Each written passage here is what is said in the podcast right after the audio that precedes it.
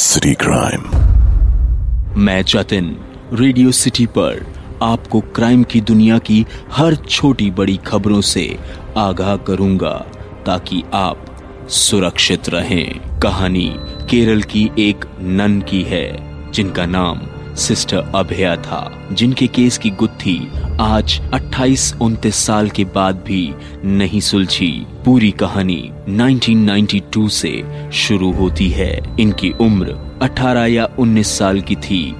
इनके घर वालों ने वैसे इनका नाम रखा था बीना थॉमस।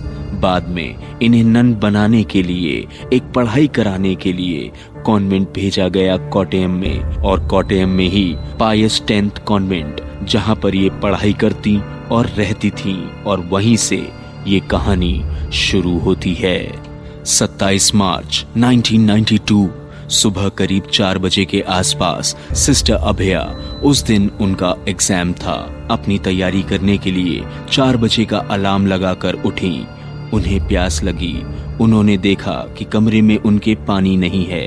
वो पानी लेने किचन में गईं और उसके बाद वो वापस कमरे में नहीं लौटी उनकी जो बाकी साथी थी, उन्होंने देखा कि सिस्टर अभया गायब हैं। कुछ साथी उन्हें ढूंढते हुए किचन में रखे हुए फ्रिज के पास पहुँचती हैं और देखती हैं कि पानी ज़मीन पर गिरा हुआ है और फ्रिज का दरवाज़ा खुला हुआ और एक चप्पल वहाँ पड़ी है, जो सिस्टर अभया की है। वो चारों तरफ़ देखती हैं तो कोई नहीं दिखता, कोई सुराग नहीं मिलता। ऐसे ही करते करते सुबह हो जाती है और पूरे कैंपस में ये बात फैल जाती है कि सिस्टर अभया गायब हैं। उसी कैंपस के कंपाउंड में एक कुआँ था, जहाँ सिस्टर अभया की दूसरी चप्पल मिलती है। इतना होने के बाद जो एडमिनिस्ट्रेशन इस कॉन्वेंट का था, उसने पुलिस को इन्फॉर्म कर दिया। फायर ब्रिगेड की टीम आती है और कुएँ की तलाशी ली जाती है और सुबह तकरीबन 10 बजे सिस्टर अभया की लाश बाहर निकाली जाती है। अब लोकल पुलिस और रिपोर्ट यही गवाही दे रही थी कि ये एक दुर्घटना थी, जिसकी वजह से उनकी मौत हो गई। लेकिन इस कॉन्वेंट की बाकी नन इस चीज़ को मानने के लिए तैयार नहीं थी। एक और नन थी जिन्होंने ये बयान दिया कि उस रात जब पानी पीने के लिए सिस्टर अभया किचन में गईं, दो फादर और एक नन को आपत्तिजनक हालत में देखा जिससे वो तीनों घबरा गए और फिर उन्होंने ही सिस्टर अभया को मारकर कुएँ में डाल दिया।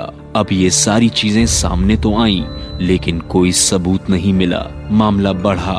अब इस मामले की जाँच सीबीआई को सौंप दी गई। और कुछ दिनों बाद सीबीआई की पहली रिपोर्ट आती है, जिससे ये साबित होता है कि कोई पुख्ता सबूत नहीं मिला, जिससे किसी नतीजे पे पहुँचा जा सके। 1996 में पहली रिपोर्ट सीबीआई ने दी 1999 में दूसरी रिपोर्ट, और फिर 2005 में सीबीआई एक और रिपोर्ट देती है इस पूरे मामले की। इस दौरान सीबीआई ने फिर से एक काम किया, दो फादर्स और एक नन को जो इस क्राइम में सस्पेक्ट के रूप में सामने आ रहे थे, उन तीनों का नार्को टेस्ट कराने का फैसला किया। उनका नार्को टेस्ट बैंगलोर में डॉक्टर मालनी द्वारा किया गया था। इसके बाद इन तीनों के नार्को टेस्ट के बयान को एक सीडी में रिकॉर्ड किया गया था, जिसे फिर कोर्ट में पेश किया गया और बाद में पता चला कि उस सीडी के साथ भी छेड़छाड़ की गई थी। कोर्ट ने इसके बाद सीधे डॉक्टर मालनी से संपर्क किया और कहा कि आप इसकी जो ओरिजिनल सीडी है, वो हमें दें। लेकिन इस दौरान डॉक्टर मालनी ने भी अपने बर्थ सर्टिफिकेट को लेकर कुछ गलत काम किया था, जिसकी वजह से उन्हें नौकरी से हटा दिया गया था, जिससे ये मामला बीच में ही अटक गया। बाद में वो सीडी ओरिजिनल है सही है या गलत है, इसके बारे में जानकारी देने वाला कोई भी नहीं था। ऐसे ही वक्त निकल गया। फिर एक दिन अचानक ये सीडी एक लोकल केरल के चैनल पर चल गया और जब ये सीडी चली तो जो दो फादर और एक नन थे, वो पूरी कहानी सुना रहे थे, जो नार्को टेस्ट के दौरान उन्होंने बताया था।